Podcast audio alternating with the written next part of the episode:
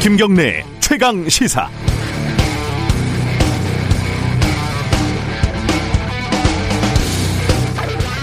국회에 드나들려면은 당연히 출입증을 발급받아야 하고 정당한 사유가 있어야겠지요. 예를 들면 아무개 의원실 보좌관을 만나고 싶다. 그래도 그쪽에서 거부하면 출입증을 못 받게 됩니다. 뭐 이런 장애 없이 국회를 자유롭게 드나들 수 있는 방법은 뭘까요? 물론 국회의원이 되면 제일 좋겠지만 그건 좀 어렵고 차선으로 국회에 취직하면 또 좋겠지만 그것도 쉽지는 않습니다. 뭐 가장 좋은 방법 중에 하나는 출입 기자로 등록을 하는 겁니다. 그럼 무사 통과죠. 뭐 제가 일하는 뉴스타파도 취재 때문에 좀 많이 불편해서 출입 기자로 등록을 하려고 한 적이 있었는데 그게 일주일에 기사 몇 건, 뭐 이런 제한 조항들이 있어가지고 저희 같은 탐사 보도 매체는 이걸 맞추기가 힘들었어요. 그래서 결국을 포기했습니다. 그런데 삼성전자 상무가 출입 기자로 등록을 해가지고 국회를 무려 4년 동안 마음대로 휘젓고 다니다가 정의당 유호정 의원에게 적발이 됐습니다. 억울한 거 하나, 그 언론사는 도대체 뭐 하는 곳일까요? YTN 기자가 언론사 주소지에 찾아갔더니 무려 생선구이집이라고 하는데 이 출입 등록이 사실 이렇게 쉬웠구나. 부럽습니다. 놀라운 거 하나. 역시 삼성이구나. 전직 새누리당 당직자를 채용해서 다시 국회 출입 기자로 보낼 생각을 다 했다니. 그리고 유호정 의원이 삼성의 기술 탈취 의혹을 제기하기 위해서 삼성전자 임원을 국감으로 증인 신청을 했는데 결국 무산됐다고 하죠. 이렇게까지 한 보람은 있습니다. 대단합니다. 못 믿을 것 하나. 삼성이 무슨 일이 터질 때마다 준법 경영하겠다. 이재용 부회장 재판을 앞두고 준법 감시위원회를 만들겠다 법석이었는데 2016년부터 쭉 하던 불법 행위를 고치지도 않았네요. 이번에도 재발하지 않도록 하겠다고 밝혔는데 퍽이 나요. 10월 8일 목요일 김경래의 최강시사 시작합니다.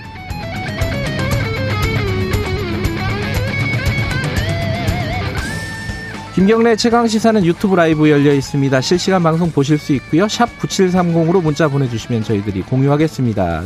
짧은 문자는 50원, 긴 문자는 100원입니다. 샵 9730이고요. 스마트폰 콩 이용하셔도 좋고 뭐 유튜브 댓글 이런 거 이용하셔도 좋습니다. 지금 2주 동안에 문자 참여하시는 분들 어, 추첨을 해가지고 모바일 커피 쿠폰 보내드리고 있습니다. 지금 라디오 청취율 조사 기간인데 혹시 청취율 조사 전화를 받으시면은 김경래 최강 시사 듣고 있다 이렇게 자신 있게 부끄러 부끄러워하지 마시고 말씀해 주시면 되겠습니다. 자, 1부에서는요. 지금 낙태 어 금지를 하는 조항이 불법이다, 위헌이다라는 그 헌법재판소의 판단 때문에 새로운 법이 지금 만들어지고 있는데 여기에 대한 논란이 거셉니다. 그 이유가 뭔지 오늘은 여성계 입장부터 좀 들어보겠습니다. 2부 최고의 정치도 준비되어 있습니다.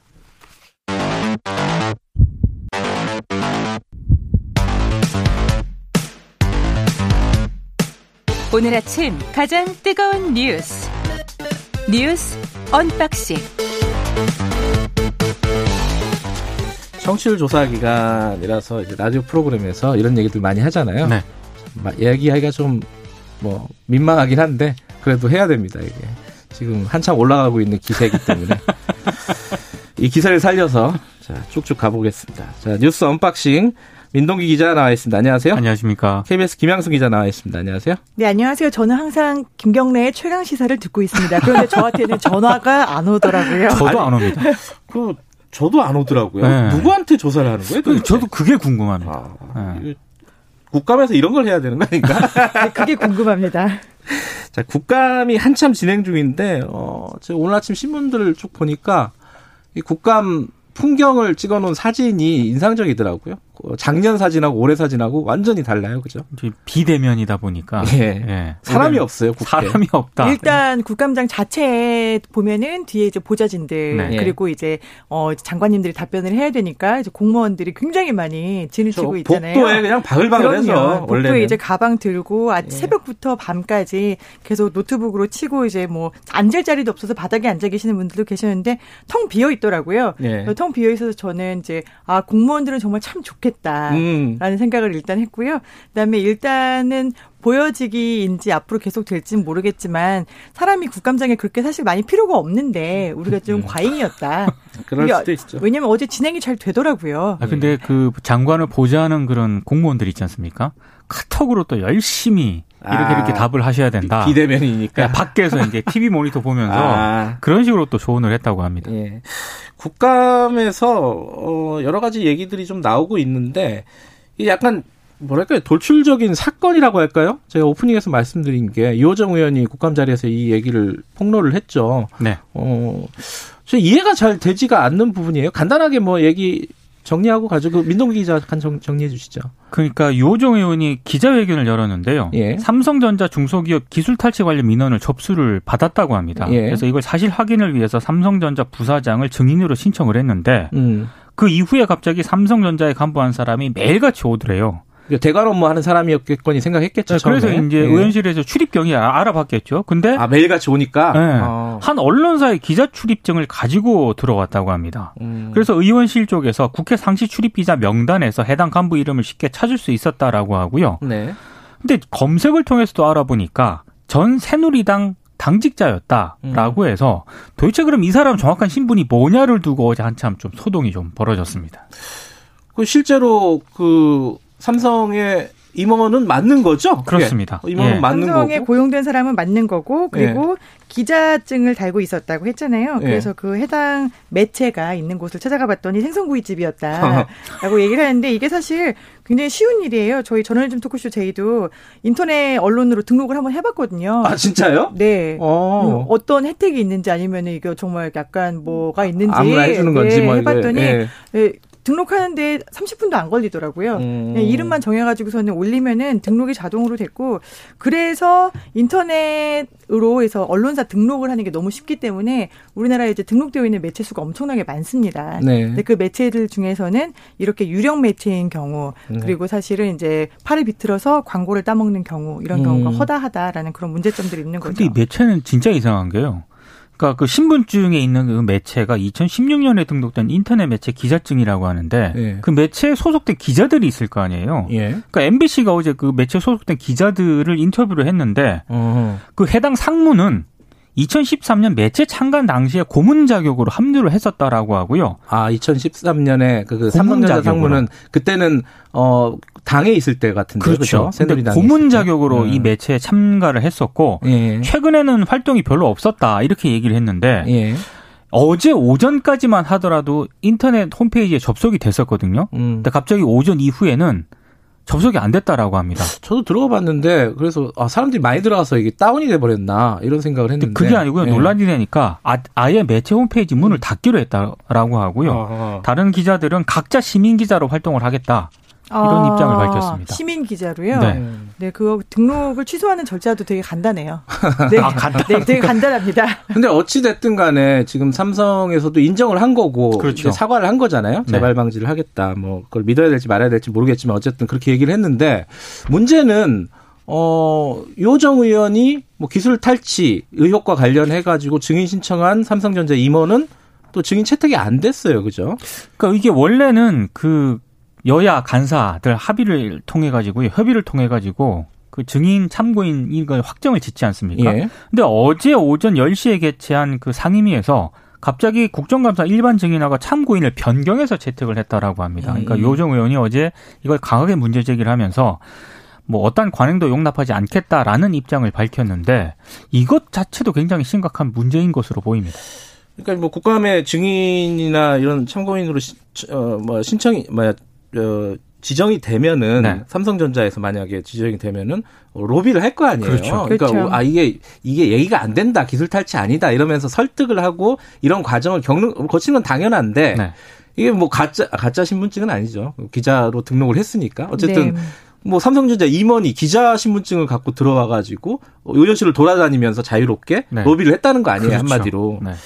네. 그게 통했는지 안 통했는지는 뭐 확인할 수는 없지만은 어쨌든 결과적으로는 증인 채택이 안 됐다라는 음. 부분에 있어서는 뭔가 이 방만 찾아갔을까? 다른 방도 찾아가지 아, 않았을까라는. 게 예. 당연하고요. 예. 근데 저는 하나 걱정되는 게 이게 사실 뭐 대기업 같은 경우 뭐 네이버라든가 다음이라든가 이런 곳들은 그냥 네이버 신분증 차고 다니거든요. 음. 근데 국감 기간이다 보니까 이게 또 대관하시는 분들 음. 또 국감이 끝난 다음에도 대관하시는 분들이 아 이런 좋은 방법이 있었어라는 저희가 제2에서 방송에서 여러 번 다뤘는데 삼성이 문제가 되는 거는 삼성이 하면은 그게 다 전세 우리나라의 파급 효과가 있어요. 표준이 되죠. 네, 이게 다 이렇게 내려갑니다. 깔때기처럼. 그러면은 다른 사람들이 아 감사합니다 삼성 이렇게 할까 봐 좀 국회에서 류호정 의원 같은 분들이 눈을 좀 부릅뜨고 목에 매달고 있는 출입증 좀좀 옆에서도 자세히 살펴봐야 될 것 같다는 생각이 듭니다. 김경래 기자도 알겠지만 국회 상식 출입증을 받으려면은요. 어려워요. 정말 그거. 어렵거든요. 어떻게 받았는지 모르겠어요. 어, 저 저희 아까 말했지만 뉴스타파는 참 억울해요. 안 내죠 이거. 자, 에, 공정경제 3법 이게 지금 어, 아마 이번 국감 끝나고 나서도 정기국회 내내 시끄러울 것 같아요. 네. 지금 어떻게 돼가고 있습니까? 더불어민주당은 속도를 내고 있죠, 민동 기자. 그 일단 당내 TF를 구성을 했습니다. 네. 그러니까 이제 입법 작업에 속도를 내겠다는 그런 입장인데요. 네. 민주당 원내 지도부 입장은 일단 국정감사가 끝나면 어, 추진을 하겠다라는 거고요. 네. 국민의힘이 노동법하고 공정경제 3법을 연계 연계하겠다고 하지 않았습니까? 네. 그러니까 만약에 연계하겠다고 하면 민주당은 단독으로라도 이 법을 처리하겠다라는 입장이고 네. 만약에 국민의힘이 연계를 하지 않겠다라고 한다면은 국민의힘이 주장하는 내용으로 토론을 해볼 수 있다 이런 입장을 밝혔거든요. 네. 근데 11월에 잡혀 있는 본회의 일정이 19일하고 26일인데 마당에 만약에 이제 국민의힘하고 타협점을 못 찾게 되면 11월 19일쯤에 아마 민주당으로 민주당이 이걸 단독으로 처리하겠다라는 입장을 밝혔습니다. 단독으로라도 가겠다. 네. 여기 좀 쟁점들이 몇 개가 있습니다. 뭐 예를 들어 3%뭐 감사 뭐 선임하는 거 관련해 그 가지고 3% 룰이라고 하는데 예. 특히 재계가 이 부분에 대해서 굉장히 민감하게 반응을 하고 있죠. 조금 조금 복잡한 내용이라서 이거는 저희들이 3부에서 좀 자세히 다룰 예정이니까 그때 좀 들어 주시고요. 어제 하루 종일 좀 시끄러웠던 게 그 북한의 조성길 이태리 대사였죠? 그렇죠. 대- 이탈리아. 대 사 대리. 네. 어, 대사 대리였는데 한국에 와 있다는 거예요. 망명을 해서 이게 이제 어, 거, 거기까지는 뭐 그럴 수 있는데 물론 그거 자체도 충격적인 일이죠. 대사급이 이렇게 한국에 망명을 한 거는 거의 초유의 일이니까. 그런데 이게 갑자기 왜 터졌느냐? 어, 한국에 온 지가 지금 1년이 넘었다는 거 아니에요. 그죠? 1년 3개월 정도 됐다는 거죠. 예. 이게 지금 그 경위 같은 것들이 어제 좀 논란이 많이 됐었는데 그 김양순 기자가 좀 정리를 해 주시죠. 네, 이게 갑자기 터진 게 국감 전날 네. 이제 이분이 조성길 이제 이탈리아 대사 대리가 예. 한국에 망명해 있다라고 터진 게 이분이 뭐 김정은 그리고 이제 북한 지도부들의 사치품을 밀수하는 담당자였다. 그 통로를 아. 가장 잘 알고 있는 사람이었다. 어. 라는 것 때문에 이분이 이따 이탈리아에서 잠적을 했을 때 굉장히 논란이 많이 됐었어요. 음. 기사화도 많이 됐었고 어디 간 거냐? 네, 그렇죠. 예. 과연 어디 갔을까? 네. 어느 나라로 갔을까? 북한에서는 음. 알고 있을까?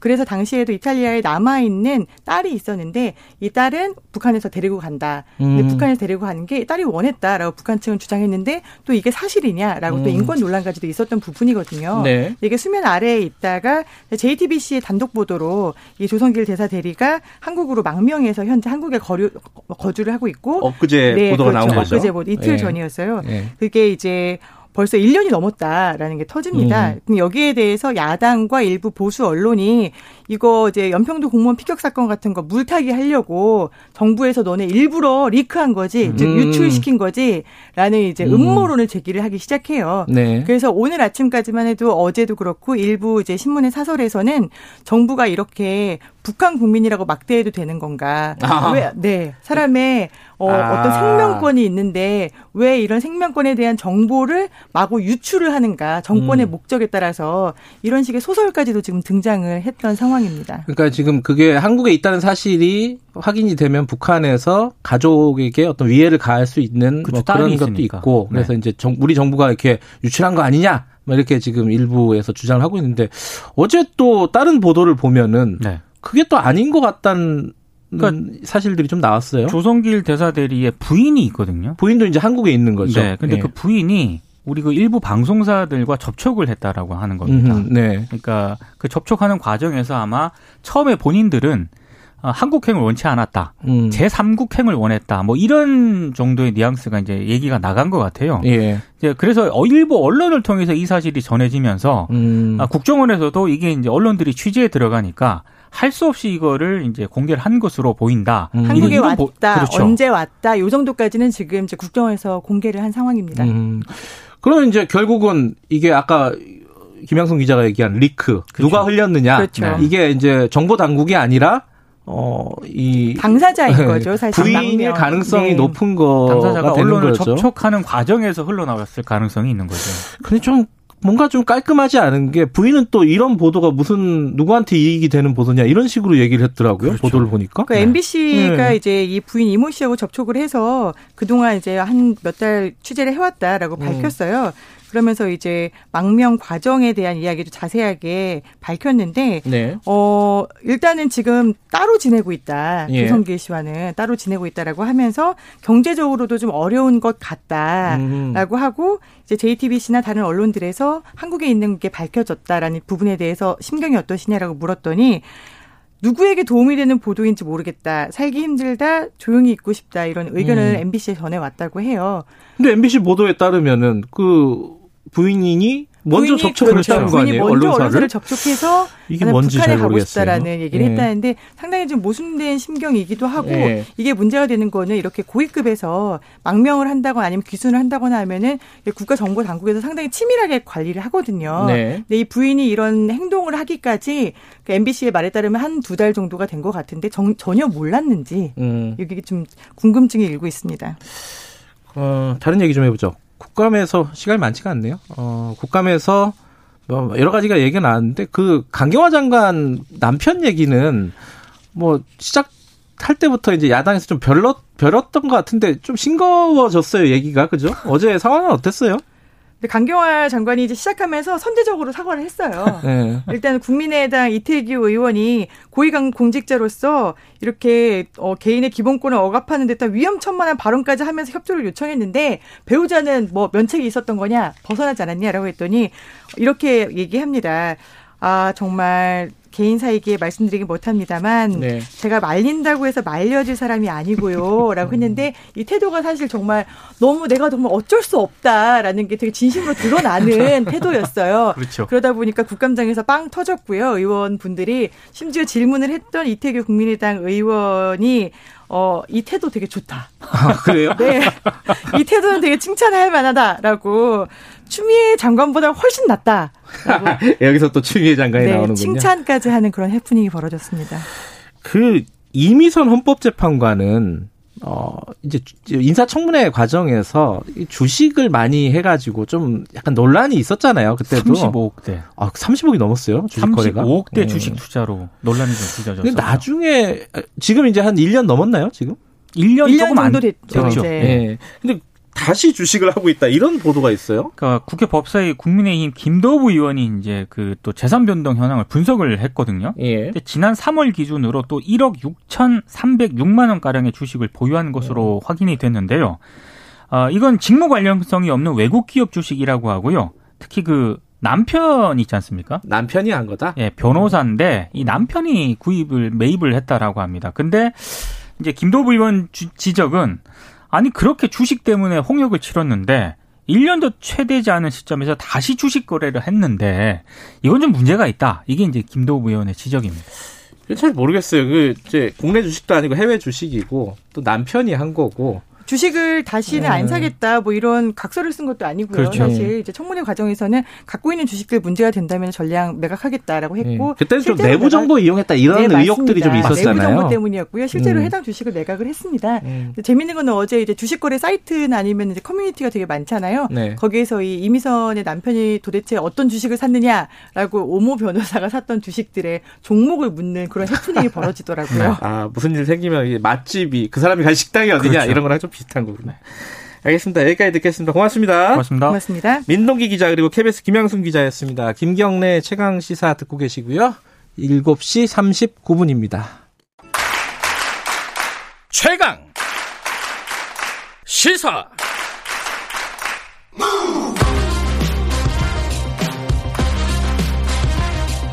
지금 여러분께서는 김경래 기자의 최강 시사를 듣고 계십니다. 네, 헌법재판소의 헌법 불합치 판결로 지금 형법상 낙태죄를 지금 손을 보고 있습니다. 정부가 올해 말까지 손을 봐야 되는 상황이고요. 그래서 개정안을 입법 예고를 했는데 이게 좀 논란입니다. 어, 14주까지 낙태를 허용한다. 그럼 나머지 것들은 어, 예외적인 상황을 제외하고는 어, 죄를 묻겠다는 거예요. 그러니까 죄가 존치된다는 거고 여기에 대해서 여성계는 반발을 하고 있고 어, 종교계나 이쪽에서는 또 어, 낙태를 그럼 허용하는 거 아니냐 이러고 또 반발을 하고 있고 이러고 있는 상황입니다. 어, 오늘은 어, 모두를 위한 낙태죄 폐지 공동행동 어, 줄여서 모낙패라고 합니다. 어, 문설이 공동집행위원장 연결해서 입장을 좀 들어보겠습니다. 위원장님 안녕하세요. 네, 안녕하세요. 네. 14주까지는 낙태를 허용한다. 이게 네. 낙태죄를 폐지한 것은 아니니까 또 여성계에서는 완전히 폐지하라 이렇게 주장을 하고 있는 거죠. 네, 맞습니다. 근데 이제 14주라고 얘기하는 건 왜 그런 건가요, 이게? 아, 그 14주가 네. 그러니까 작년 헌법재판소의 결정을 좀 봐야 되는데요. 네. 그 헌법재판소에서 헌법 불합치 결정으로 모아졌지만 네. 단순 위헌 의견이 있었습니다. 예. 그러니까 이제 낙태죄는 위헌이다라고 예. 단순 명료하게 입장을 밝힌 의견인데요. 예. 여기에 여성의 자기 결정권이 원칙적으로는 임신 기간 전체에 걸쳐서 보장이 되어야 되지만 네. 다만 임신 14주를 지나서 이루어지는 임신 중지는 태아나 임신 여성 모두에게 안 좋은 영향을 미칠 수 있다. 네. 그래서 적절하게 제한되어야 된다라는 입장을 밝힌 바가 있는데요. 예. 근데 이게 임신 14주 이후에는 낙태를 하면 처벌해야 된다 라는 게 아니라 네. 건강을 해치지 않게 주수에 적합한 의료 행위가 필요하다라는 게 음. 핵심인데 네. 그러니까 예를 들어서 저희 모낙태에 함께 해주시는 산부인과 전문의 선생님들이 계시거든요. 네. 그런데 이제 그분들 말씀으로는 후기 낙태는 그러니까 14주 이후에 후기 낙태는 물론 후기 낙태까지 가지 않는 게 제일 좋지만 부득이하게 후기 낙태가 필요한 경우에는 무리하게 인공임신 중절 시술을 하지 않고 네. 뭐 예를 들어 유도 분만이나 여러 가지 방법들이 있을 수 있다 음. 이런 의견을 주시기도 했어요. 음. 그런데 어제 발표된 이 정부 개정안이 임신 14주까지는 여성의 자기 요청에 의해서 임신 중지가 허용이 되고 네. 그 다음에는 각종 사유와 절차 기준을 새롭게 둬서 제한하겠다 라는 건데 말로는 헌법 재판소 결정 취지를 충분히 반영했다라고는 하시지만 네. 저희가 볼 때는 전혀 그 참뜻을 이해하지 못하고 그냥 기계적으로만 갖다 붙였다라고밖에 생각이 되지 않습니다. 음. 근데 이제 여기서 이제 여러 가지 사회적인 논란들이 있는데 가장 좀 네네. 궁금한 게 여성계 입장을 좀 들어보고 싶은 게 네. 이제 14주까지는 어쨌든 어 낙태, 임신 중단을 허용을 한 거잖아요. 한 건데 네. 네네. 그러면 그 나머지 것도 다 풀어버리면은 어 네. 이게 이 태아의 생명권이라고 할까요? 뭐 이런 네네. 부분들이 너무 위태로워지는 거 아니냐? 뭐 네네. 이런 부분들과 어 낙태가 너무 광범위하게 벌어지는 거 아니냐 이런 얘기들을 하는 쪽이 있어요. 여기에 대해서는 뭐라고 네. 생각하십니까? 일단은 이제 뭐 낙태가 너무 무분별하게 이루어진다라는 네. 거는 현실을 잘 모르고 우려를 하시는 것 같아요. 예. 실제로 이제 여성 당사자들 같은 경우에는 이게 또 내 몸의 일이기도 하기 때문에 네. 최대한 빨리 안전하게 이 일을 좀 종결짓고 싶다라는 음. 것이 대부분의 상식이고요. 네. 네. 그리고 이제 주수 관련해서 조금만 뭐 임신 14주가 많이 이슈가 된 상황이라서 조금만 더 네. 말씀드리면 사실 임신 초기, 중기, 말기 이렇게 구분을 하잖아요. 네. 그런데 이제 14주는 초기에 해당하는데 이제 임신을 했을 때 의사 선생님이 이제 묻죠. 마지막 생리 언제 했냐. 음. 이렇게 여성의 답변을 기준으로 주수를 대략 정해서 적절한 의료 행위를 하기 위한 참고 사항으로 삼는 건데 네. 이게 법적 처벌 기준이 된다? 아. 라는 건 매우 위험한 일입니다. 예. 그러니까 뭐 그러면 뭐 초음파로 태아 크기나 몸무게 잴 수 있는데 그렇게 할 수 있다라고 하시는 분들도 있는데 예. 태아의 발달 상태는 임신 여성의 영양 상태나 여러 가지 이유에 의해서 차이가 있죠. 네. 그래서 14주, 15주, 14주까지는 되고 15주부터는 안 되고 뭐 이렇게 하는 것은 명확하게 음. 구분하기가 되게 굉장히 쉽지가 않고 네. 그런데 법 같은 경우에는 대단히 엄격한 기준으로 처벌 요건을 정해야 되는데 예. 이런 원칙에 비쳤을 때 주스 기준으로 처벌을 차등적으로 규정한다라는 거는 상당히 부적절하다고 봅니다. 그러니까 중요한 방향은 예. 뭐 14주, 24주 이런 게 아니라 예. 그래서 언제부터 어떻게 처벌할 것이냐라는 게 아니라 예. 안전한 임신 중지를 위해서는 어떤 시기에 무엇을 보장해야 되냐 라는 음. 게 되어야 된다라는 게 저희 입장입니다. 일단은 그러면 이제 낙태와 관련된 그 형벌 지금은 낙태죄가 1년 이하의 징역 벌금 200만 원이잖아요. 네네네. 그거 자체를 없애야 된다는 말씀이신 거죠? 그렇죠. 여성의 처, 여성에 대한 처벌이 이제 전면적으로 폐지가 되어야 된다라는 입장이고요. 예. 그리고 이제 그래도 14주까지는 허용이 됐는데 왜 이게 퇴행이냐 그렇게 생각하는 분들도 일부 있는 것 같아요. 예. 예, 그 부분에 대해서 또 말씀 드리면 네. 이게 이제 14주 이후에는 이제 자동적으로 사유라든지 네. 뭐 절차라든지 허용 요건을 이제 통과하면 네. 어, 가능하다라는 건데 저희가 봤을 때는 처벌의 기준이 더 구체화되고 또 네. 추가되었다. 그래서 명백한 퇴행이다라는 겁니다. 음흠. 그러니까 상담 절차를 두고 숙려 기간을 갖도록 하는 게 여성에게는 적절한 정보를 제공하는 기회이기 때문에 자기 결정권을 보장했다라고 정부는 그렇게 어제 보도를 하셨던데요. 네. 전혀 그렇지가 않습니다. 뭐 내가 임신 중지를 심사숙고해서 결정을 했는데 정말 이건 누가 대신해 줄 수 있는 결정이 아니잖아요. 네. 그런데 지정 기관에 가서 서면으로 허락을 구해야 된다. 음. 이게 어떻게 여성의 결정에 대한 존중이라는 것인지 예. 정말 이해가 안 되고요. 예. 그리고 상담이라는 것은 여성이 스스로 필요로 할 때 언제든 접근할 수 있는 공공 서비스가 되어야 되지 그게 의무가 되면 또 다른 처벌의 기준이 된다.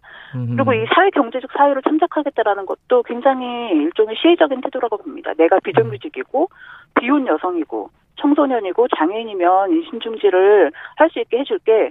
라는 거는 대- 그 반대로는 뭐 당신은 좋은 엄마가 될 수 있다 아니다 라는 것을 국가 사회가 결정한다는 건데요. 예. 네, 그래서 명백한 권리 후퇴다라고 보고 있습니다. 예. 뭐 이 관련해서 하나만 더 한 번만 더 질문을 드릴게요. 그 종교계에서 네네. 특히 우려하는 것들은 네, 이게 일정 정도 태아가 자란 경우, 그러니까 뭐 임신 말기나 이런 정도가 네. 되면은 그때 낙태를 할 수 있게끔 해주는 거는 법적으로 네, 이거는 너무 어, 이 생명에 대한 존중을 해야 하는 거 아니냐 이게 이제 종교계 대표적인 주장이거든요. 이거는 네네. 어떻게 봐야 돼요? 일단은 이제 우려하는 부분이 두 가지일 텐데요. 하나는 네. 뭐 생명, 하나는 후기에 가면 여성도 힘들지 않냐. 네, 근데 이제 먼저 태아의 건강, 안전, 행복에 대해서는 이제 그렇게 될 수 있는 여건 조성은 당연히 필요하죠. 네, 그런데 낙태죄를 그대로 둔다고 태아의 생명이 존중된다라는 건 아니다라는 사실을 음. 말씀드리고 싶고요. 네, 이러한 사실은 지난 헌재 결정문에서도 충분히 언급이 되어 있어요. 음, 그래서 지금 우리가 이 상황에서 소모적으로 야 찬반 양론으로 대립을 하기보다는 네, 아이들을 안전하고 행복하게 성장할 수 있는 그런 사회적 환경을 우리가 어떻게 만들 거냐. 음, 사실 지금 코로나 상황에서 방치되고 위험에 처하는 아이들이 정말 많잖아요. 네, 그러면 생명 존중을 위해서 주목해야 될 것은 낙태죄를 존치시키냐, 이거를 폐지해야 되냐라는 부분에 있어서 존치가 되어야지 생명이 존중된다라는 음. 게 아니라 네, 오히려 다른 주목해야 될 부분은 따로 있다라는 생각이 들고요. 네, 그리고 강조드리고 싶은 부분은 뱃속의 태아의 건강과 안전 그리고 이 아이가 커서 미래에 어떻게 행복하게 살 수 있을까라는 것을 제일 먼저 많이 생각하는 것은 다름 아니라 임신한 여성입니다. 음, 그래서 그런 여성의 결정은 그 자체로 존중돼야 된다라는 사실 역시 말씀드리고 싶고 예, 네, 후기 같은 부분에 이제 그래서 여성의 건강도 좀 어렵지 않냐라는 음. 것은 그래서 저희 문학회는 이제 낙태죄 폐지와 더불어서 성과 재생산의 권리가 필요하다라고 일관되게 주장을 해왔는데요. 그건 구체적으로 어떤 뜻이죠? 예, 예, 이게 무슨 말이냐면 그러니까 여성이 스스로 임신 여부를 결정할 수 있는 지식과 정보가 주어져야 된다라는 음, 거고 그리고 피임 교육이 의무 교육 기관에 포괄적으로 이루어져야 된다. 일단 음. 뭘 알아야지 네, 내 몸을 내가 통제할 수 있는 거잖아요. 네, 그리고 원치 않는 임신을 하게 됐을 때 예, 가급적 초기에 적절한 조치가 취해질 수 있는 공공의료 인프라가 필요하다. 음성적으로 뭐 초록색 창에서 막 찾고 이런 게 아니라 네, 정말로 접근이 가능한 그런 안전한 의료 서비스가 있어야 음. 된다라는 거고 그리고 이제 뭐 정보에 접근했을 때 이제 약물 임신 중지라든지 안전한 시술을 위한 의료 서비스에 경제적 부담이라든지 사회적 낙인 없이 네. 접근할 수 있어야 된다라는 입장입니다.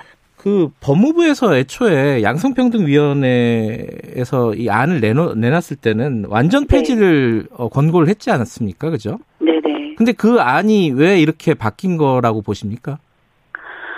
어 아무래도 이게 사회적으로 이제 좀 민감한 부분이기 때문에 네. 그래서 이제 이런 절충적인 안을 내셨다라고 봐요. 네. 사실 이 14주를 둘러싸고 양쪽에서 다 반대를 하고 있잖아요. 그렇죠. 예. 네. 그래서 굉장히 절충적인 의견을 냈다라고 음. 보는데요.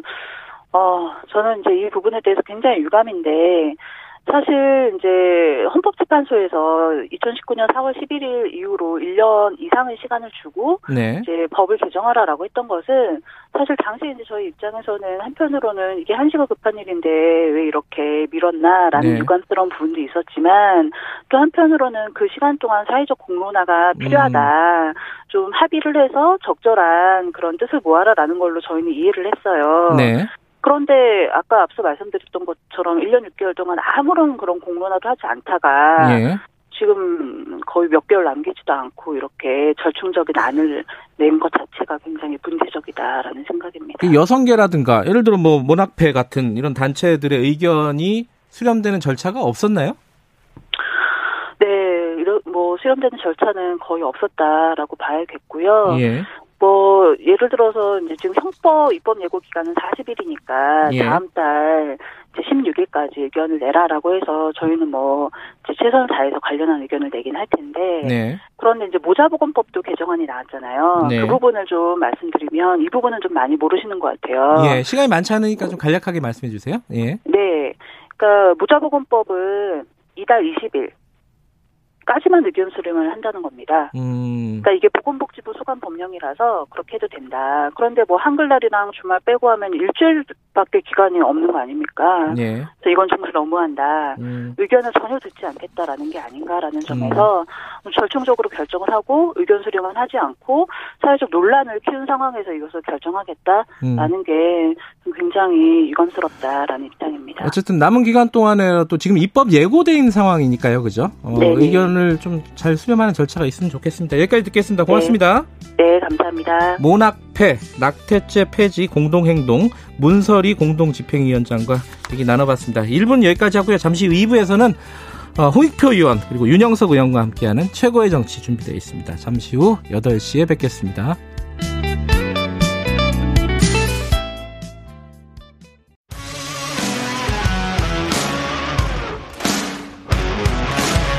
뉴스타파 기자 김경래 최강 시사.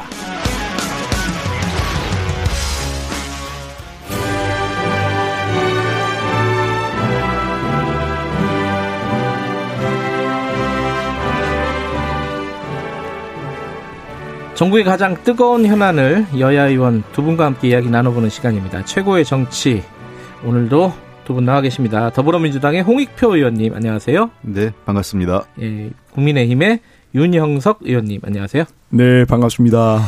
어, 윤 의원님은 산자위에 계시고 그죠? 네, 네. 어, 홍 의원님은 기재 기재위 맞죠? 예, 그렇습니다. 예. 바쁘시죠? 지금 뭐 국감이 어제 시작이 돼가지고 한참 바쁠 때인데 그죠? 네, 그렇습니다. 어제 저희 기재위 같은 경우는 또 그 세종에서 해가지고 예. 어, 한 11시쯤 끝나니까 집에 오니까 거의 1시가 다 됐더라고요. 아, 한두 시간 걸리니까. 예. 예. 잠도 얼마 못 주무시고 나왔겠네요. 그죠? 윤 의원님도 뭐 마찬가지실 네, 거고. 국감 첫날이었는데 예.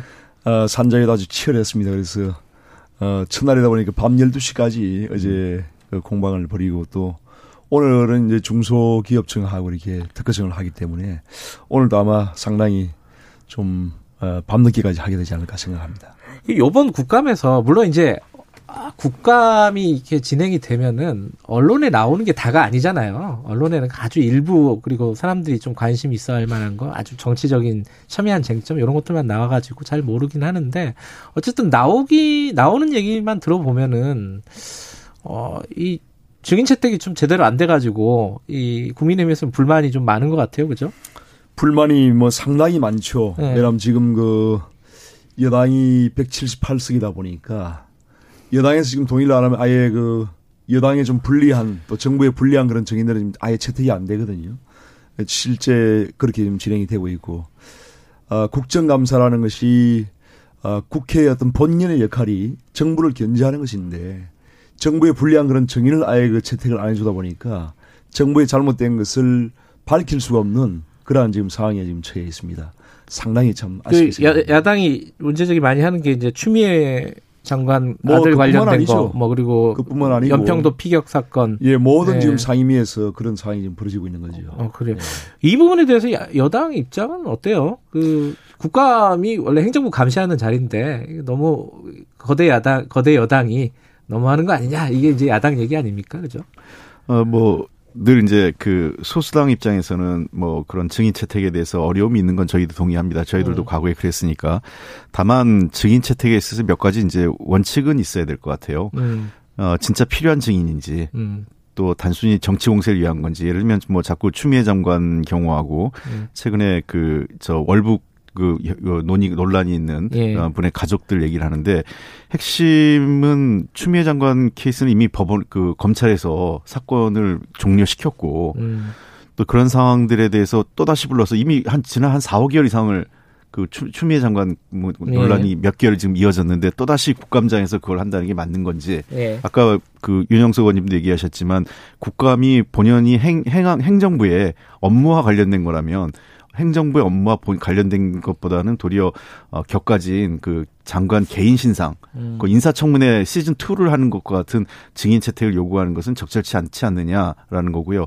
또 하나 아쉬운 거는 뭐 늘 얘기하는 건데 우리 입장은 어그 기업의 주요 인사들 부르는 문제에 대해서도 있었지만 그 문제도 여야 합의가 잘 안 되는 것 같고 그 도리 항상 보면 예, 정부 인사는 우리가 좀 부정적이고 그다음에 어그 지금 현재 기업 경제 기- 기업 활동과 관련돼서 문제가 있는 기업의 원어를 부르는 거에 대해서는 또 야당이 좀 소극적이고 막 이런 형태가 반복되고 있는 것 같습니다. 예.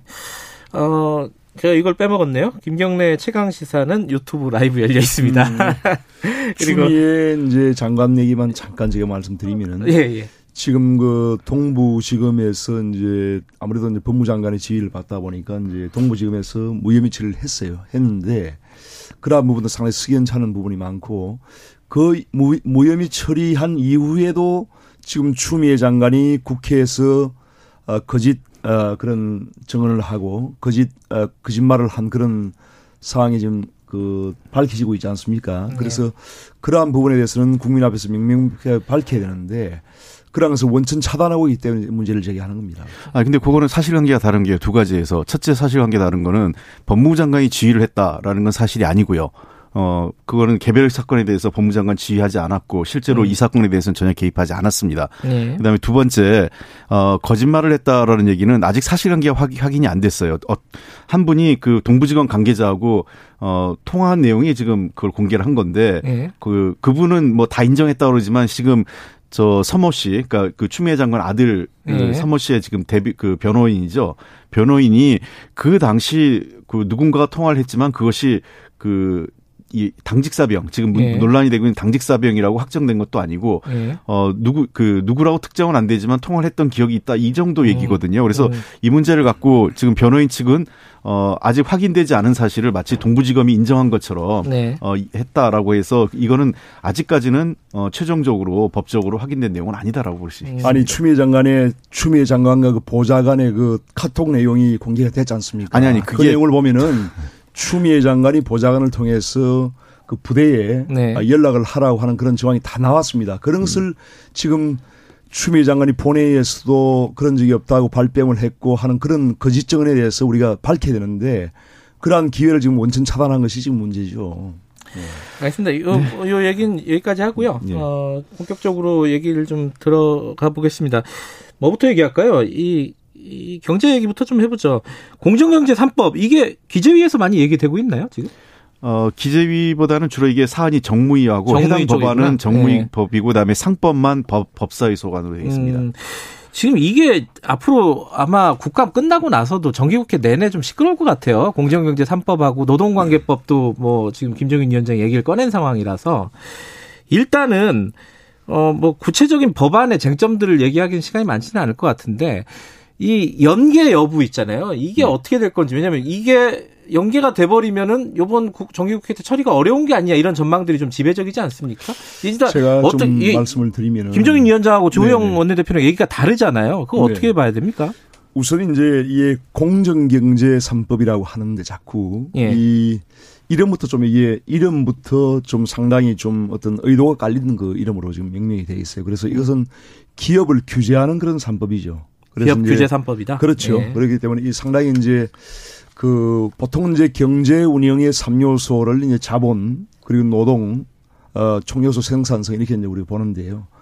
이러한 그 자본에 대한 그런 규제를 하기 위한 그런 어 법안들이죠. 그래서 이제 상법에서 어떤 그 감사위원을 분리 선출한다든지 여러 가지 이제 공정거래법에 관한 내용 또 이제 금융 규제에 관한 그런 부분이 있는데 이러한 부분에서 상당히 이제 그 어, 기업을 규제하는 그런 어, 내용들이 상당히 많기 때문에 어, 저희 어, 국민의 힘에서는 이제 그러한 어, 자본과 노동의 그러한 어떤 균형을 어, 이루기 위해서 이제 노동의 지금 노동법도 상당히 이제 어떻게 보면 후진적인 그런 요소가 상당히 많거든요. 그렇기 예. 때문에 그러한 부분에서 이제 노동법을 개정하자고 하는 것은 이 화두는 아주 오래된 것입니다. 네. 굉장히 오래된 것이고 전 세계적인 global standard로 보더라도 우리 노동법이 상당히 이제 뒤떨어져 있다. 왜냐하면 노동 시장이 상당히 경직화되어 있고 또한 노조의 이제 그런 권한이 이제 비대하다 보니까 노동쟁의라든지 이런 것이 국제적인 기준에 비해서 상당히 많다는 것이 지금 나오고 있지 않습니까? 그렇기 때문에 이러한 부분에서 균형을 맞추기 위해서 하는 것이지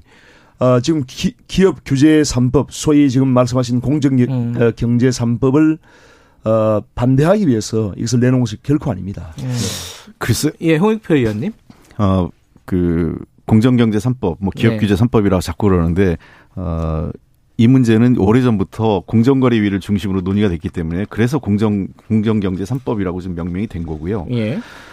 어, 문제가 되는 것은 김종인 위원장의 말씀과 조영 원내대표의 말씀이 좀 다른 것 같아요. 그러니까 네. 그 지금 국민의힘 입장에서는 내 마음 나도 몰란데 그 예를 들면 주 기- 김종인 비대위원장 같은 경우는 원래부터 이 소신이 그 경제 그 공정경제 3법에 대해서 통과시켜야 되는 소식이 원래부터 있었습니다. 예. 사실은 박근혜 대통령 만들 당시 2012년에 거기에 들어갔다가도 네. 이게 법이 좌절되면서 어 박근혜 대통령하고 멀어지게 된 거고요. 예. 대선 과정에선 하겠는데 정권 잡고 안 하겠다고 했고 예. 그리고 어 약간 오해가 있지만 우리 당에 들어왔을 때도 이 법이 제대로 추진 안 돼서 뭐 나갔다 이런 얘기는 하시는데 그 당시에는 우리 당이 2010년 이, 그 20대 국회에선 단독으로 처리할 수 없는 상황이었죠. 네. 어 이번에는 우리 어쨌든 우리가 단독으로도 할 수 있지만 어 야당까지 같이 그 김종인 위원장이 어 힘을 실어줘서 하 그 그 합의에 의해서 이루어진다면 가장 모양새가 좋기 때문에 저희들은 하- 하겠다고 하는데 아마 당내 반, 내부의 반발이 있었던 것 같아요.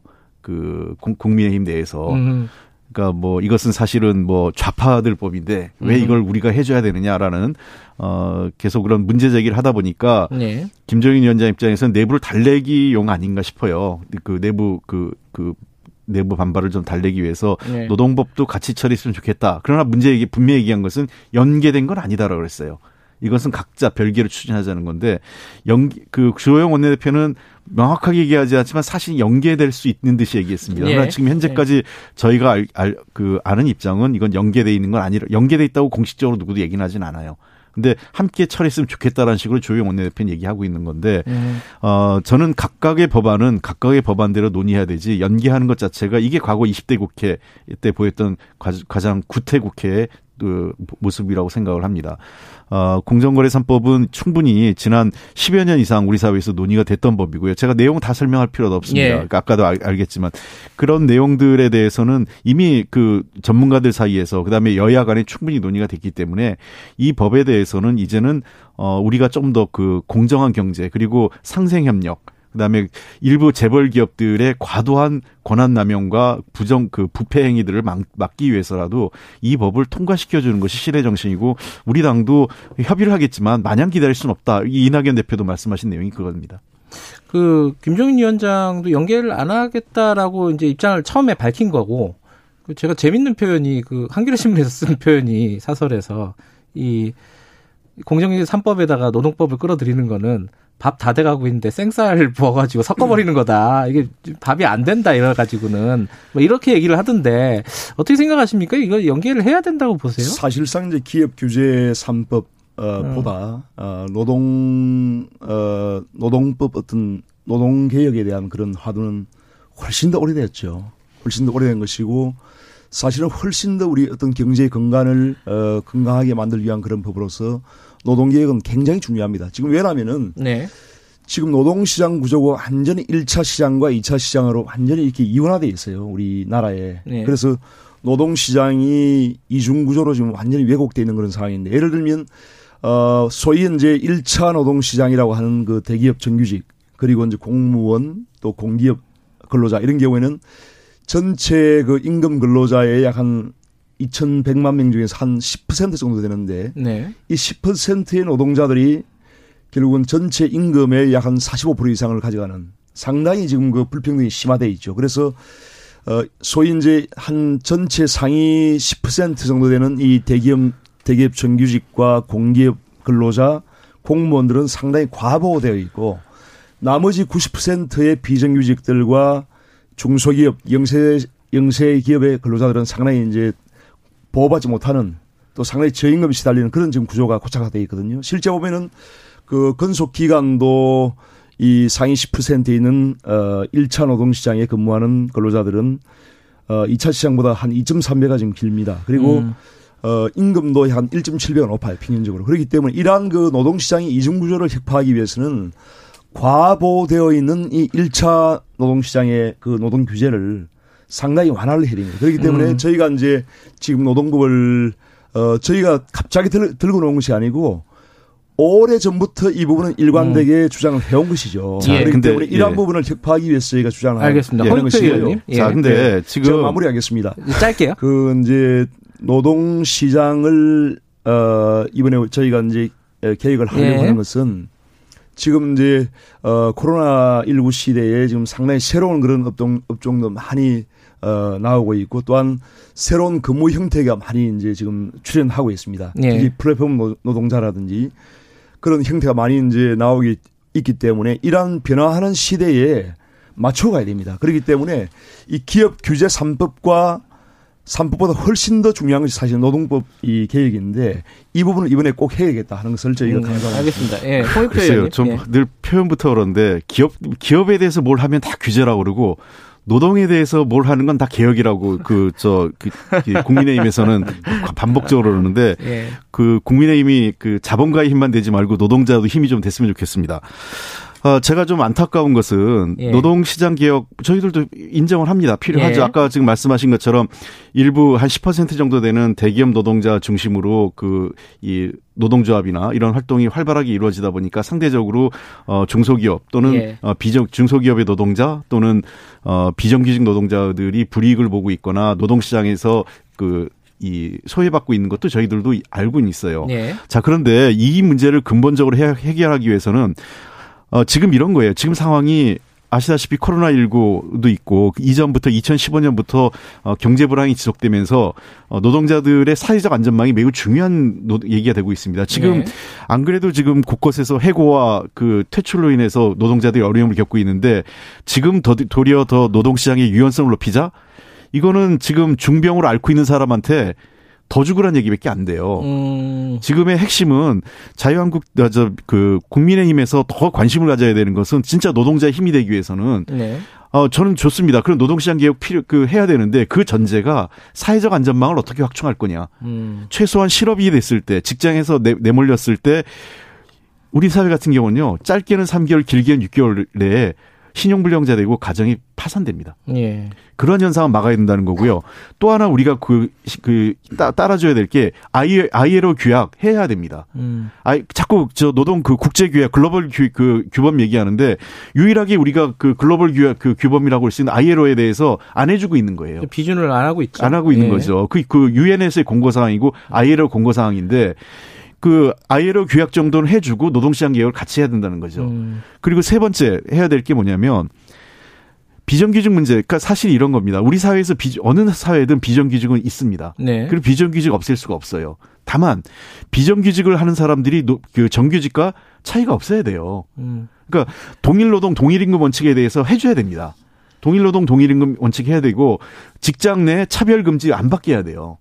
차별금지법도 지금 반대 반대하고 계신 거고 여러 가지 문제가 있어요 지금요. 예. 차별금지법은 물론 다른 문제도 있습니다. 지금 종교계에서 반발하는 게 네. 다른 이유도 있기 때문에 복잡하긴 하지만 핵심은 그런 직장 내 차별금지 할 수 있는 어떤 법적 근거 그리고 동일노동 동일임금 그다음에 그 ILO 규약 이런 것들을 같이 해가면서 노동시장의 그 아, 그리고 사회적 안전망을 충분히 확, 확충해 가면서 노동시장의 그 저 개혁을 같이 맞아 가야 되는데 그런 문제에 대해서는 사실상 반대하거나 도외시하면서 어 노, 노동시장의 유연성만 하자 이건 노동 노동자를 위한 게 아니라 말로는 그 정규직 노동자하고 비정규직 노동자 10%와 90%의 차이를 얘기하지만 그보다 훨씬 많은 배당 소득에 의해서 이득을 보고 있는 그 잘 그 저 기업 집단의 일부, 일부 그 이사들 그리고 예. 특히 그 재벌 기업들의 일가들이 배당 소득으로 어마어마한 소득을 가져가는 거에 대해서는 눈 감고 있고 그거에 대해서는 규제를 안 하려고 하는 거 아니겠어요. 그런 문제를 이번에 그 공정경제 3법으로 막자고 하는데 노동시장 개혁을 여기다 끌어들인다는 것은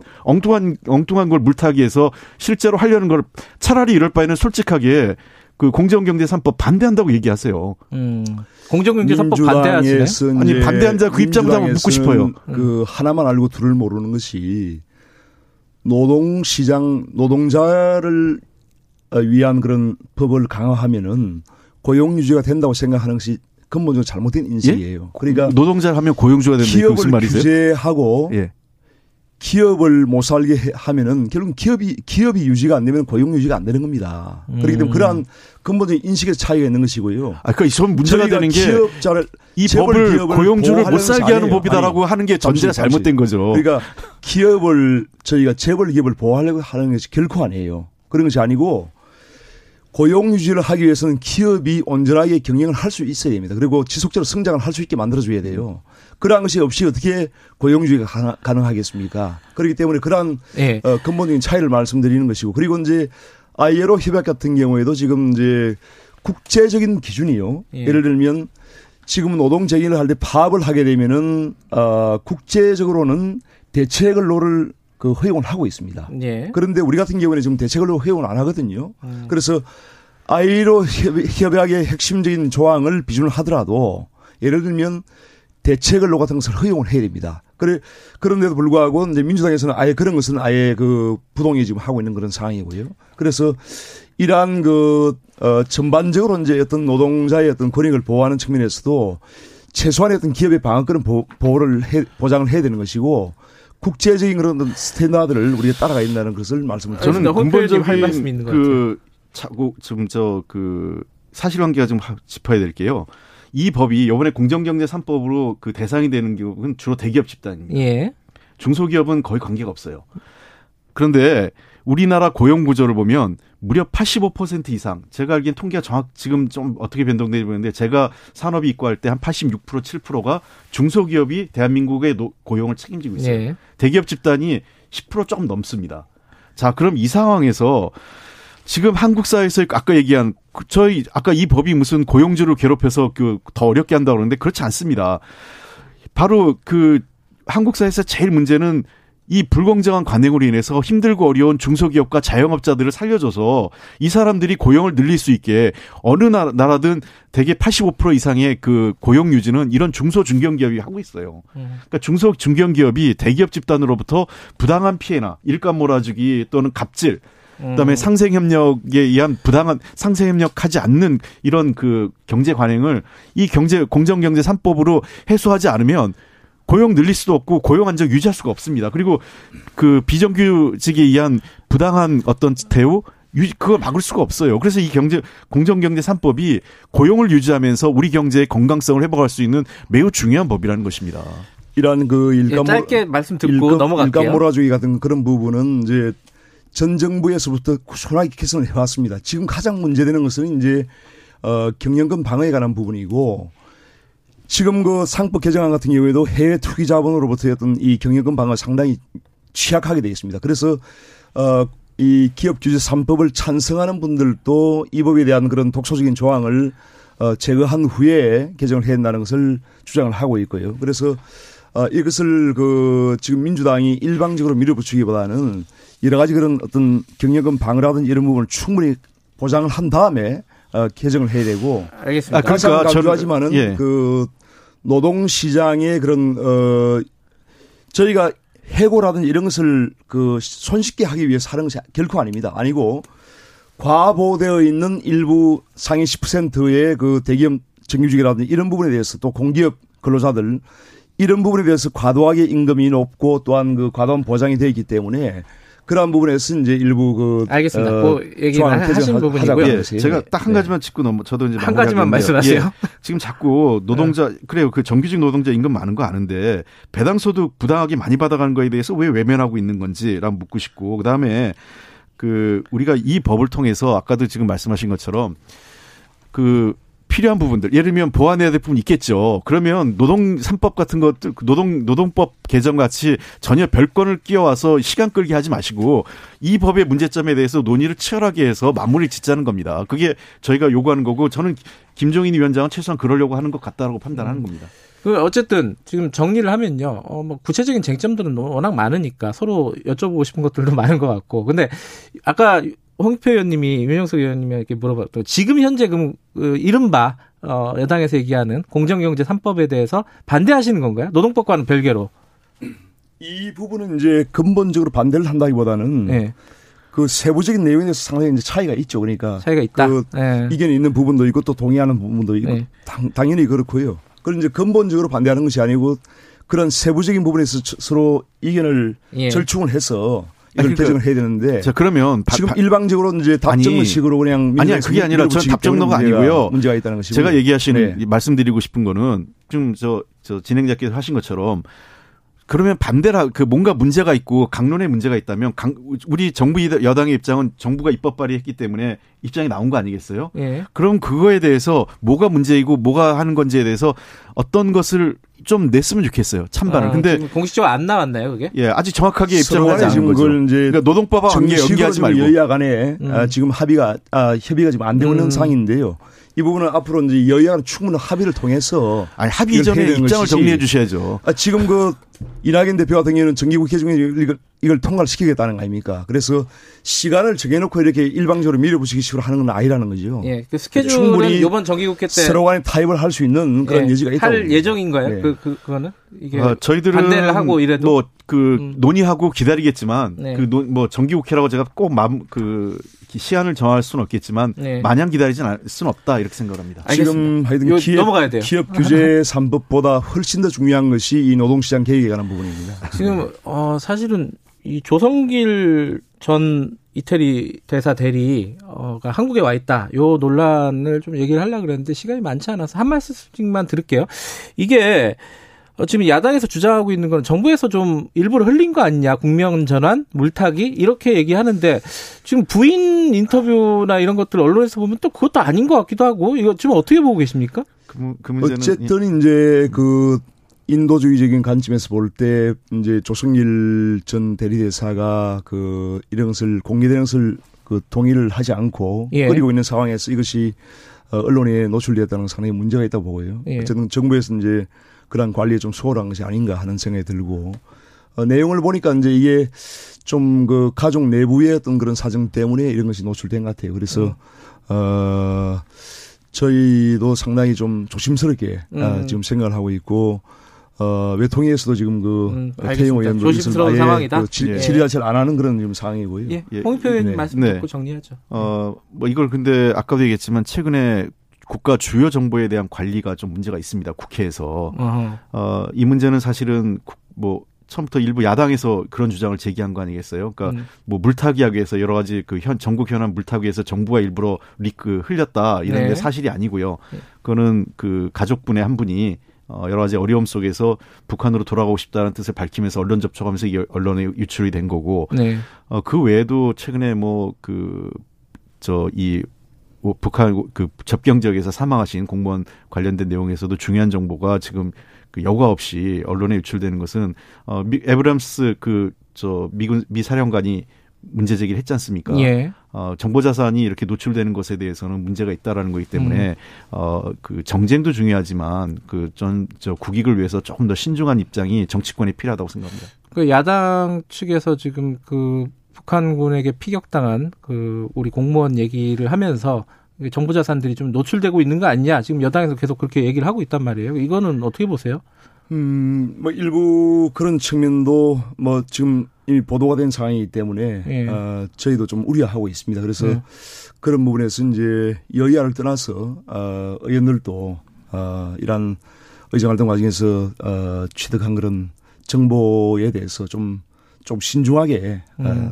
접근할 필요가 있다고 생각합니다. 네, 그, 그건 좀 합의가 되시는 거네요. 워낙 그 디테일한 내용들이 많이 나와가지고 그게 좀 우려된다는 그렇습니다. 거 아니에요? 정보이나 국방위 외통위 같은 경우는요. 예. 통상 그 비보도 또는 그 비공개를 전제로 해서 어저 보도 보고를 합니다. 관, 관련 그 관계기관 장관이나 어떤 기, 그 관계자들이.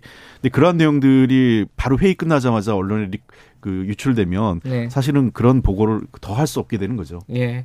알겠습니다. 오늘 여기까지 하고 두 분 또 국감장 가셔가지고 또 하루 종일 또 예, 말씀하셔야 되는 거죠? 네. 두분 다 고생하시고요. 다음 주에 국감에서 좋은 내용 있는, 있으면 좀 저희들이 다루도록 하겠습니다. 오늘 고맙습니다. 네, 감사합니다. 네, 감사합니다. 최고의 정치 국민의힘 윤영석 의원 그리고 더불어민주당 홍익표 의원이었습니다. 자, 이 2부는 여기까지 하고요. 3부에서는요. 어, 이른바 공정경제 3법에 대해서 좀 자세히 알아보는 시간 가져보겠습니다. 그리고 북한 관련된 얘기도 좀 짚어보고요. 일부 지역국에서는 해당 지역 방송 보내드립니다.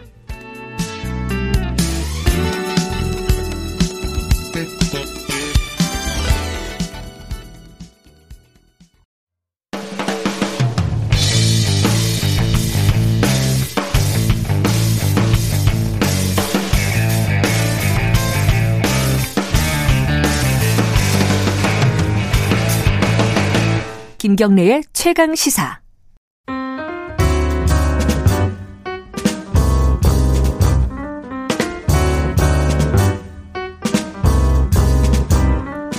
더 나은 미래를 위해 오늘의 정책을 고민하는 시간입니다.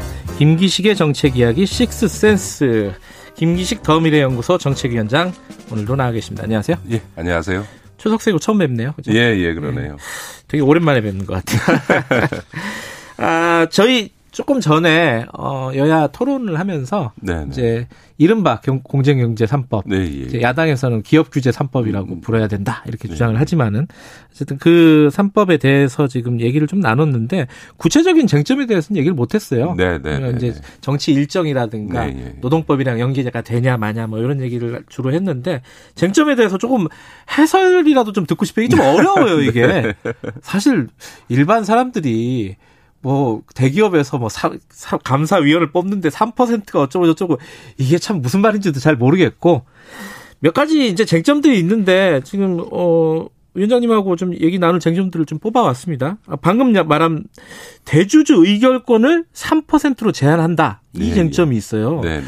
이게 무슨 말인지부터 좀 시작을 하셔야 될 거예요. 알기 쉽게 설명해 주시니까. 그러니까 지금 상장회사는 사회이사를 오- 그 이사회의 50% 이상 음. 과반수 이상 선출하게 되어 있는데 네. 지금까지 뭐 우리 청취자들께서도 언론 보도를 통해서 들으셨겠습니다만 뭐 사회이사들이 거의 거수기가 돼서 그냥 네, 거의 모든 안건에 대해서 거의 99% 찬성하는 걸로 나타나니까 음. 사회이사들이 사회이사가 아니고 사실은 재벌 총수들 편 아니냐. 네네. 그러니까 이제 좀 독립적인 사회이사 선임이 필요한데 네. 그 중에서도 감사위원이라는 건 뭐냐면 부당 내부 거래를 감시하라고 하는 위치에 있는 거거든요. 그러니까 감사위원. 특히 음. 그런 이제 부당한 내부 금전 거래를 감시하는 감사위원만큼은 확실히 좀 독립적인 사람을 임명할 수 있는 장치를 만들기 위해서 네. 사회이사 중에서도 이 감사위원이 되는 사회이사는 따로 선출하면서 소위 재벌 총수와 같은 대주주의 의결권은 3%로 제한해서 음. 독립적인 사람이 될 수 있도록 만들자라는 게 이제 상법 개정의 취지죠. 그 감사위원을 선임하는데 대주주는 뭐 입김을 좀 많이 줄이자. 줄여라. 그렇죠. 뭐 이런 네, 얘기인데 네, 여기에 대해서 재계가 지금 반발하고 있는 게 네. 아니 지금 어안 그래도 해, 해외에 있는 투기 자본들이 네, 네. 호시탐탐 우리 어 지분들을 노리고 있다. 우리 네, 기업들을 네, 노리고 네. 있다. 특히 이제 알짜 기업들이요. 네, 네. 삼성, 현대차 뭐 이런 그러다 보면은 어 이게 대주주 의결권을 제한하면 이게 경영권이 위협이 음. 받는 거 아니에요? 위협 받는 거 아니냐? 요건 어떻게 봐야 됩니까? 예, 좀더 하나씩 더 좀 나눠서 얘기할 필요가 있는데 네. 경영권 위협과 관련해서 송경식 그 경총 회장께서 예. 이렇게 하면은 외부 인사가 이사회에 들어와서 경영권을 위협하다 이렇게 말씀을 하셔서 제가 일단은 예. 그 얘기를 듣고 깜- 참, 아직도 20년 동안 하나도 바뀐 게 없구나. 왜냐하면 예.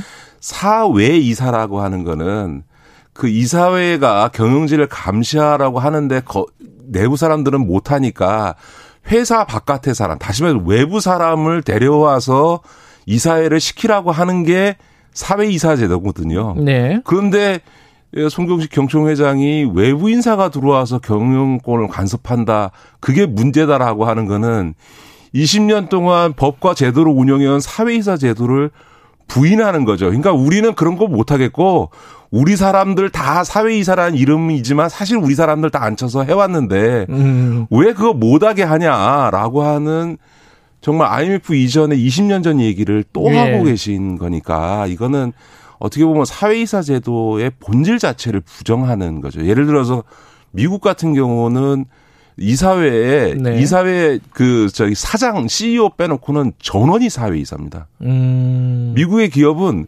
외부 사람이 이사회의 사장 빼고는 다 외부 사람으로 하도록 하거든요. 음흠. 그런데 미국의 경영권을 위협받는다는 소리는 안 나오잖아요. 네. 그러니까 이거는 거의 시대에 뒤떨어진 얘기다 이렇게 봐야 되는 거죠. 예. 그럼 뭐 두 번째는 아까 이제 외, 예, 외국 자본 얘기들도 많이 합니다. 예. 특히 뭐 예를 들어서 SK 소버린 예, 일단 뭐 삼성 때 엘리엇, 엘리엇, 같은 예. 헤지 펀드들이 이제 문제를 삼는다고 하는데 저는 이 사례를 거론하는 재계도 참 한심하다고 생각합니다. 음. 우리 국민이 잘 보시면요. 네.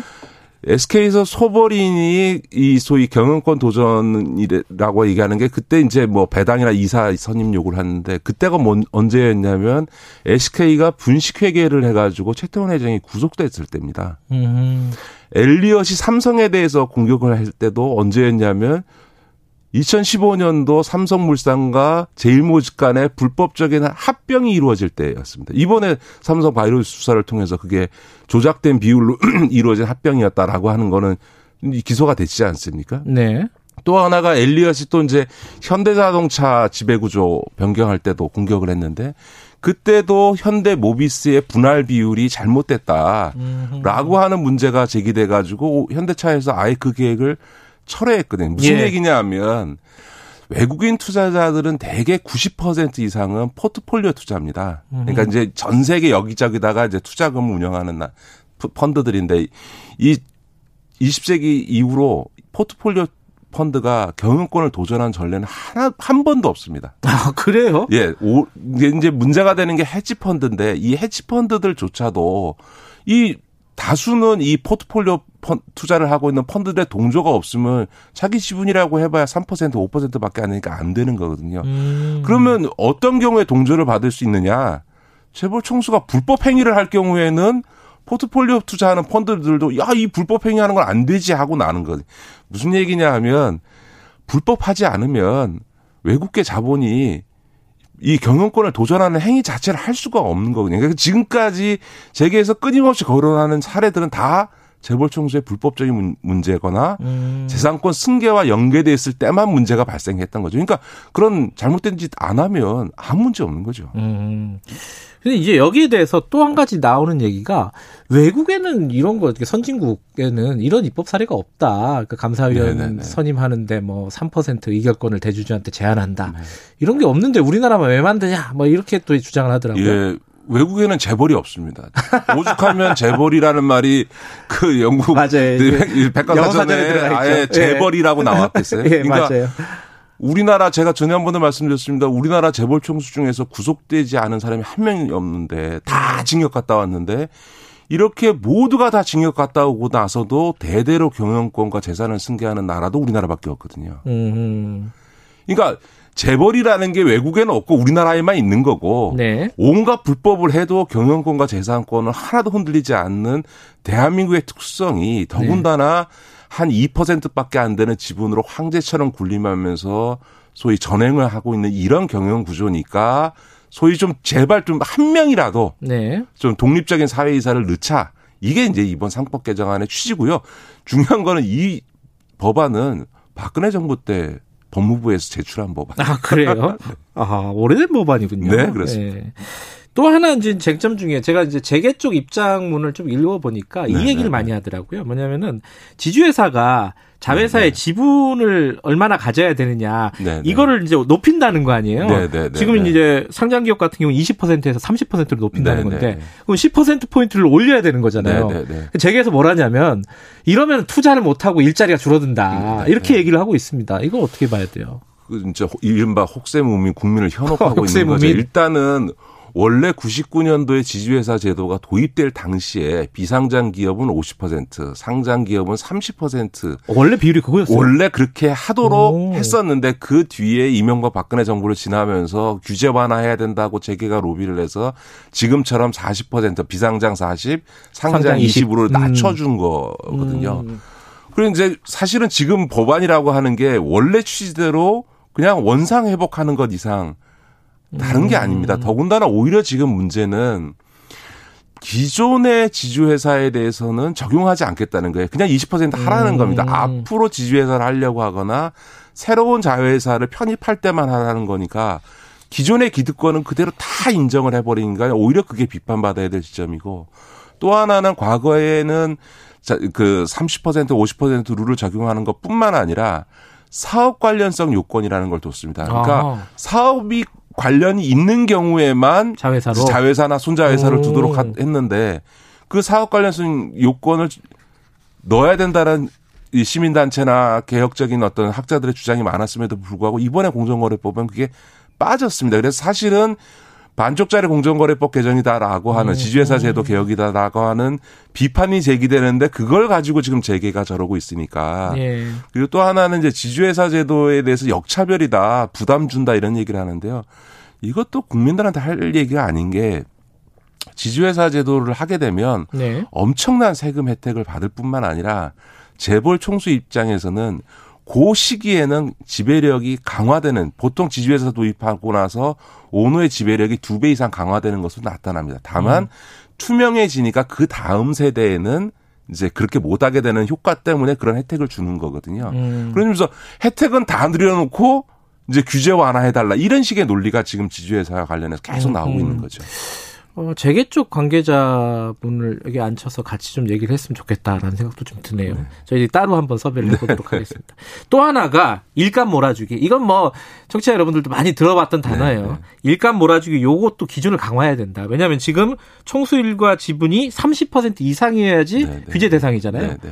그거를 지금 오 20% 20%만 예, 어, 예. 해도 이제 규제를 네, 하겠다는 네, 거잖아요. 네, 네, 네. 근데 이러면 재계에서 뭐라 그러냐면요. 이렇게 되면은 이 계열사들 간의 거래가 위축된다. 뭐 이런 불만들을 제기하고 네. 그것도 있어요. 거짓말이죠. 모든 계열사 간의 거래를 그냥 규제하는 건 아니고요. 그냥 네. 계열사 간의 거래는 일반적으로 모든 나라의 경쟁법에 있는 것처럼 부당 내부 거래에 한해서만 이제 음. 규제를 하는 거고요. 이 일감 몰아주기는 왜 나왔냐?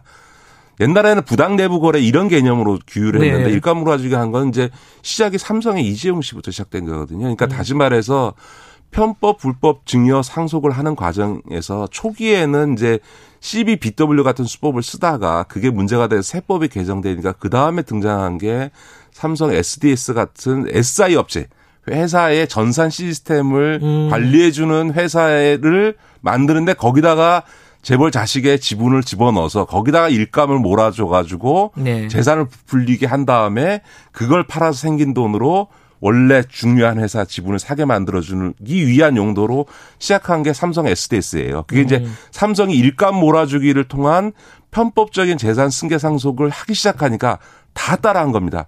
현대자동차는 글로비스 글로비스. 만들고 예. SK는 SK CNC라고 하는 SI 업체를 가지고 음. 최태원 회장의 지분을 만들고 하나는 하나 SNC라고 해서 지금 이제 H 솔루션이라고 하죠. 음. 그 회사에 김동관 등 이 자식 세 지분 100% 만들어 가지고 음. 그거 갖고 부풀리고 효성은 효성대로 효성 시스템인가요? 뭐 SI 업체를 통해서 하고. 그러니까 다 비슷하군요. 어. 이재용 씨를 통해 시작해 가지고 다 일감 몰아주기를 하면서 세금 한 푼 없는 소위 재산 증식을 해왔기 때문에 공정거래법에 없던 걸 19대 국회 때 제가 저, 제가 정무위하면서 이 일감 몰아주기 규제를 만든 거거든요. 아 그래요? 네, 어. 그렇습니다. 이게 일감 몰아주기 규제라는 게 옛날부터 있었던 게 아니고 19대 국회 때부터 만들어졌는데 음. 그 이유는 2000년대 이후에 재벌 에서 편법 증여 상속의 수단으로 일감 몰아주기를 활용하는 행태가 전 재벌에 걸쳐서 나타나기 시작하니까 이건 규제해야 되겠다. 음. 그래서 그 당시에 소위 지금 국민의힘이었던 여당도 당시 이제 새누리당에서도 그건 부인할 수 없어서 이 입법을 동의해 줬던 거거든요. 예. 그때는 이 박근혜 정부 집권 기간이었습니다. 근데 어쨌든 지금 지분 규제에 해당되는 지분을 낮추자는 거잖아요. 네, 그러면 네, 이제, 네. 이제 기업 입장에서 또 규제 하나 더 늘리는 거 아니냐, 규제를 더 강화하는 거 아니냐, 네, 네. 이런 식으로 얘기를 한다 하는 거죠. 예. 아니 이제 이- 이랬습니다. 원래 이제 지- 그 지분을 더 많이 갖고 있었는데 30% 룰을 딱 정하니까 이 재벌들이 어떻게 했냐면 29.9%만 남기고 나머지를 아. 계열사에 팔아버리는 거예요. 29.9%. 딱 거기에 네. 맞춰서 왜냐하면 지배권이라는 건 20%가 됐든 30%가 돼도 지배권은 예. 확보할 수 있고요. 그 다음에 경영에 따라서는 그 20%만 하더라도 몇 조의 재산적 가치를 갖는 경우도 있죠. 예를 들면 이재용 씨가 삼성 SDS BW 해가지고 얻은 주식만 해도 2조 5천억의 시세 차익을 얻을 정도로 막대했기 때문에 이30% 너무 높다. 그러니까 20% 낮추는 게 맞다라는 게 그 당시 19대 때도 어, 20% 하자고 했는데 이제 여야 간에 합의 보느라고 새누리당은 합의 보면서 30%를 했던 거죠. 음. 자, 뭐 쟁점들은 이거 말고도 뭐 여러 가지가 있습니다. 네. 근데 뭐 하나하나 따- 따지기에는 좀 시간이 없으니까 어쨌든 지금 이런 이른바 공정거래 3법을 야당 아, 여당에서 지금 추진을 하고 있는데 네, 네. 지금 어 야당이 아까도 저희들이 토론할 때 얘기했지만은 노동관계법 얘기를 꺼내면서 이게 어떻게 될지 모르겠다 이런 생각이 들어요. 지금 전망을 어떻게 보세요 국회에서? 저는 어 이- 이번 전국회에서 처리될 가능성이 높다고 봅니다. 왜냐하면 그래요? 일단 음. 기본적으로 이 법의 기본적인 취지가 박근혜 정부 때 다 어, 법무부나 이런 데서 제출됐던 내용이기 때문에 명분상 어 그 지금 국민의힘이 반대하기가 지금 쉽지 않아 않고요. 무엇보다 그 이낙연 대표나 또 지금 청와대에서도 뭔가 188 180세 가까운 어이 그 압도적인 의석을 만들어 줬는데 네. 공수처 처리와 함께 경제 문제와 관련해서 뭐 개혁 조치를 해- 못하면 니네 뭐 했냐 이 소리를 들을 음. 거기 때문에 이게 이제 소위 180석인 상황에서 경제 개혁 조치의 상징적인 요소가 되기 때문에 이걸 후퇴하기가 좀 음. 어렵다고 보여지고요. 무엇보다 이 김종인 위원장은 두 가지 김정인 위원장 하면 떠오르는 게 경제민주화 그리고 본인 입으로 그 우리 헌법의 119조 2항에 있는 소위 경제민주화 조항을 자기가 만들었다. 이게 이제 김정인 위원장의 자부심인데 이거를 만약 좌절시킨다 그러면 본인의 80평생 살아온 인생 자체가 무너지기 때문에 저는 김정인 위원장이 이거를 막을 수 없을 거다 이렇게 봅니다. 근데 노동관계법 얘기를 꺼냈는데 이제 그 김종인 위원장이 네, 네, 물론 연계는 아, 어떻게 될지 모르겠어요. 근데 네, 이 노동시장이 바, 보라, 노동계나 재계나 바라보는 시점은 다르지만은 뭔가 바꾸긴 바꿔야 된다라는 생각을 많이 갖고 있잖아요. 예, 저는 뭐 노동관계법 개정 당연히 논의할 수 있는 거죠. 더군다나 뭐 저는 임금 구조 같은 경우에는 예, 몇번 이 방송에서도 얘기를 했습니다만 좀 여러 가지 개혁할 필요가 있다고 생각합니다. 그리고 비정규직 같은 경우에 임금 차별이 안 되도록 하는 네. 것도 어, 필요하고 그래서 당연히 노동관계법도 개정 대상이 되지요. 왜안 네. 되겠습니까? 어, 뭐 성역이 있는 게 아닌데 다만 노동관계법은 역사적으로 노사장 합의를 통해서 이루어졌던 사회적 합의의 전통이 음. 있기 때문에 그 기반 위에서 해야만 이제 문제- 이게 되는 거죠. 예를 들어서 YS 때 그 김영삼 정부 때 노동관계법을 일방적으로 처리했다가 오히려 정권이 무너졌지 않습니까? 그런 점에서는 사회적 합의를 해야 되고 그 이거를 공정경제 3법과 연계하는 것은 이건 진짜 어, 부당할 뿐만 아니라 저는 이, 이 김종인 위원장이 그렇게 연계 전략을 써서 어, 공정경제 3법을 무산시키는 방식을 취하지는 않을 거다. 음, 저는 그렇게 봅니다. 알겠습니다. 오늘 여기까지 들었습니다. 고맙습니다. 네, 고맙습니다. 김기식 더미래연구소 정책위원장이었습니다. 김경래 최강 시사 듣고 계시고요. 지금 시각은 8시 47분입니다. 김경래 최강 시사는 짧은 문자 50원, 긴 문자 100원인 문자번호 샵9730 무료인 어플 콩으로 참여하실 수 있습니다. 유튜브 라이브로도 함께합니다. 네, 조성길 전 북한 대사 대리 이탈리아에서 어, 사라졌던 외교관인데 북한의 외교관인데 어, 지금 한국에 있다는 사실이 확인이 됐습니다. 이게 이제 앞으로 남북 관계에 어떤 영향을 미칠지 여기에 지금 촉각을 본도 세우고 있는 건데요. 조성열 국가안보전략연구원 자문연구위원과 얘기 좀 나눠보겠습니다. 조성열 위원님, 안녕하세요. 예, 안녕, 예, 안녕하세요. 예. 2018년도에 조성길 전 대사 대리가 없어진 건가요? 사, 사라진 건가요? 예, 지금 언론 보도를 보면은 2018년 11월 20일 날 아, 북한에 복귀하기로 돼 있었는데 음. 며칠 앞두고 어, 잠적을 해가지고요. 음. 약 8개월 정도 도피를 하다가 어, 지금 이제 한국 대사관에 이제 동유럽에 있는 한국 대사관으로 들어와서 네. 거기서 다시 이제 몇 개월 있다가 이제 한국으로 들어온 것 같습니다. 근데 대사 대사는 대사지 왜 대사 대리죠? 이게 뭐, 왜 무슨 뜻이에요 이게? 아, 그러니까 실제로 이분은 네. 어, 원래가 그 밑에 있었던 이제 3등 서기관이었는데요. 예. 아, 3등 서기관이면 뭐 우리가 얘기하는 이제 사무관급입니다. 음. 어, 그러다가 이제 그 문성남 대사였는데 이 사람이 이제 아, 북한이 2017년 9월 달에 어, 핵실험, 육체 핵실험을 하자 추방당했습니다. 이, 음. 이태리 정부로부터. 예. 어, 그러면서 이제 공석이 되니까.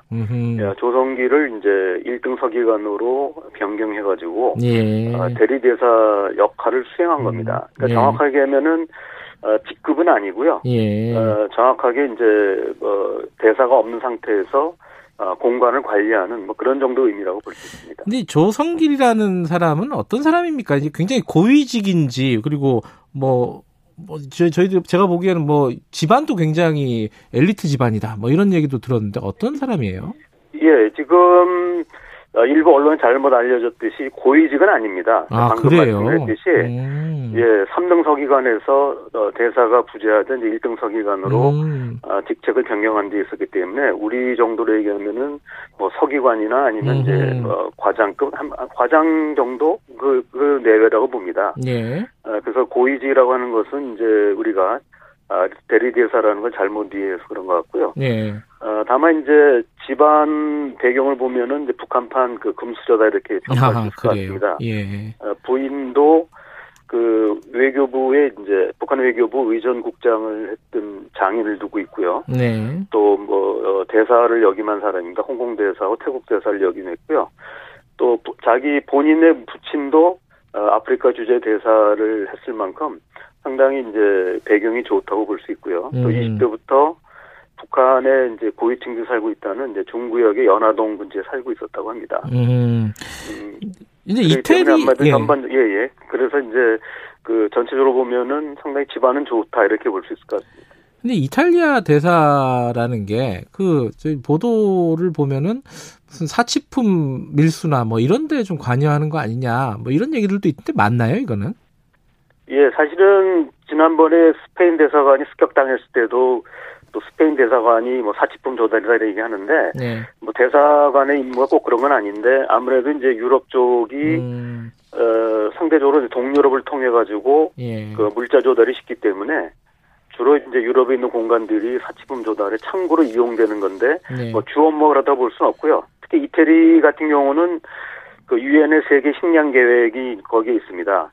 음, 예, 그리고 이제 식량 농업 기구나 국제 농업 개발 기구 같은 이제 유엔 기구나 관련 단체들이 있어서 예. 주로 이제 주된 임무는 북한에 대한 어떤 뭐 식량 도입이라든지 아니면은 어, 국제기구의 어, 식량 지원 뭐 이런 부분들을 담당하고 있다 볼 수 있습니다. 지금까지 나온 얘기를 보면은 그 조성길 전 대사 대리의 어떤 가족 에게서 이제 언론에 유출이 돼서 지금 보도가 된 걸로 보여요. 지금까지 나온 얘기로 보면은 그러면은 이게 애초에 우리 정부도 이 조성길 씨가 망명한 사실을 계속 감추려는 생각이었을까요? 이게 언제까지 이 상황- 상황으로 계속 끌고 갈 생각이었는지 그런 것들이 좀 궁금하더라고요. 예, 아마 전체로 보면은 이분이 이제 그 8개월간 유럽 내에서 도피하는 과정에서 보면은 예. 프랑스나 미국 망명을 시도했던 걸로 알려져 있습니다. 음. 어, 그러나 이제 한국 입국은 원치 않았던 것 같다, 같고요. 예.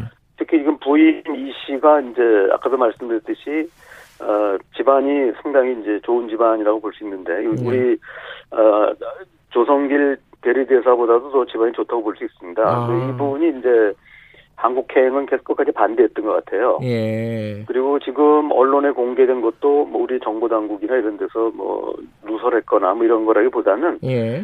그 부인이 지금 그 조성길 대리대사랑 한국에 와서는 별거 중이라고 지금 알려져 있습니다. 언론에 나온 거 보면. 네. 그리고 경제적으로 굉장히 어렵기 때문에 본인은 이제 북한으로 돌아가고 싶다는 이제 희망을 계속 표현했다고 보고요. 알려져 네. 있고요. 그리고 이제 일부 언론에 본인은 북한으로 가게 해달라라는 지금 호소를 계속하고 다닌다고 합니다. 음. 어, 그런 과정에서 이제 이 언론에 공개됐다고 볼 수 있습니다.